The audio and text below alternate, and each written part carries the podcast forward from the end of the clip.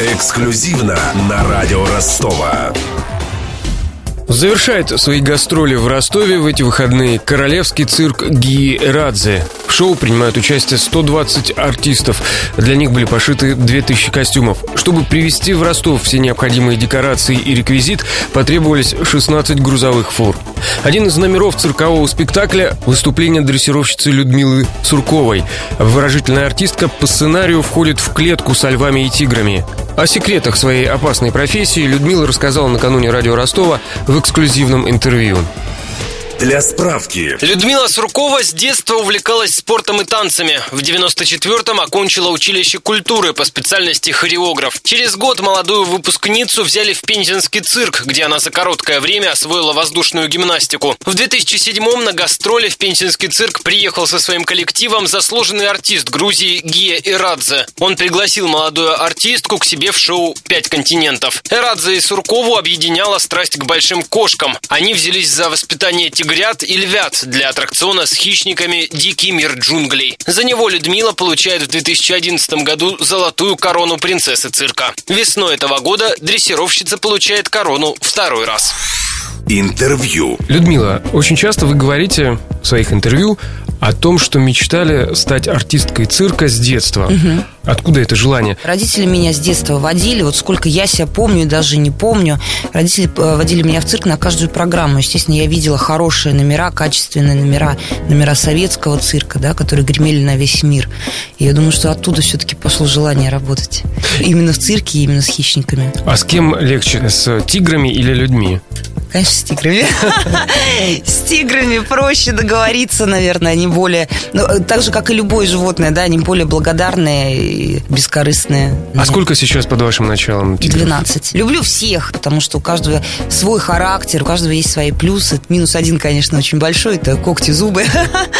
Вот. А так, да, очень мне нравятся животные, которые, ну, наверное, все-таки можно их назвать умными, да, и которые тебя понимают, понимают человеческую речь. Вот у нас есть один такой тигр, очень много я про него рассказываю, действительно мой любимец, он один из самых крупных у нас тигров.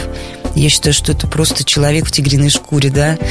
У нас был такой случай. Идет репетиция, мы собираемся репетировать новый трюк, который животное никогда в жизни не делало, то есть оно еще не понимает вообще, что я от него хочу. И я на словах своим помощникам, э, тем, кто стоит у меня за клеткой, объясняю, что мы сейчас будем делать, чтобы они как бы все это знали. И этот тигр, с которым мы собираемся делать новый трюк, сходит с тумбы, мы еще все так удивились. Его зовут Пират. Я говорю, Пиратик, ну давай покажи, что ты, зачем ты сошел сейчас с тумбы, покажи, что ты хочешь. И он мне показывает, ни разу не делая, он исполняет этот трюк. Все были в шоке. То есть человеческую речь, я так думаю, что они понимают. Так же, как и музыку, они слышат прекрасную музыку. Мы ездили, когда на гастроли в Японию, так случилось, что нам, ну, по контракту нужно было поменять музыку в связи, что там у них немножко по-другому это все, да. И у нас звучала в аттракционе совсем другая музыка. Мы когда приехали и начали репетировать, животные не поняли, они сидят на нас такие смотрят. А включили нашу музыку уже старую, они пошли. А что делать, если у тигров плохое настроение? Вот что вы делаете? Уговариваем. Уговариваем работать, да, бывает плохое настроение. Не все хотят работать так же, как и люди, да. Терпение нужно безумное. Я говорю, я вот им благодарна, потому что я с детства, ну, как бы терпением не отличалась. Мне нужно все быстро, скоренько. А здесь, да, здесь очень такой трудоемкий процесс. И они меня научили, наверное, выдержке и терпению, они научили. А тигры злопамятны? Я думаю, что да. То есть помнят, да, вот если помнят. там где-то накосячил. Да, да, да. Ну, бывают такие случаи. Ну, честно я говорю, у нас, наверное, такое общение с ними, да. Мы стараемся их особо вот не заставлять, да, что-то делать против их воли. Это все равно у нас идет как бы в процессе общения и игры. Вот вся дрессура у нас на этом основана. И, естественно, мы их берем вот маленькими, да, и смотрим, кто на что уже способен. Исходя из этого, делаются трюки. Почему они, наверное, еще э, человеческую речь распознают, да? Интонация голоса, это для них очень многое значит. Так же, как и те же собаки, кошки, да, они очень хорошо распознают интонацию, и если у тебя, ты можешь сам не замечать, тебя плохое настроение или там какой-то да, злой пришел на репетицию, естественно, даже если ты им это не покажешь, они это чувствуют, чувствуют уже в каких-то э, нотках вибраций в твоем голосе, да. И а сколько времени с ними проводите? Все в день? Ну вот они сейчас взрослые, да, поменьше все равно, уже поменьше как-то стало проводить. Естественно, когда они маленькие, 24 часа в сутки, потому что они живут, э, если уж совсем маленькие, то они живут с нами, живут дома. А других животных нет поблизости, только тигры? Есть. А как они уживаются? У меня два Йорка, две собачки маленькие, казалось бы, да? Девочка Йорк, которая, она, можно сказать, воспитала всех наших тигров. Та такая еще боевая подруга.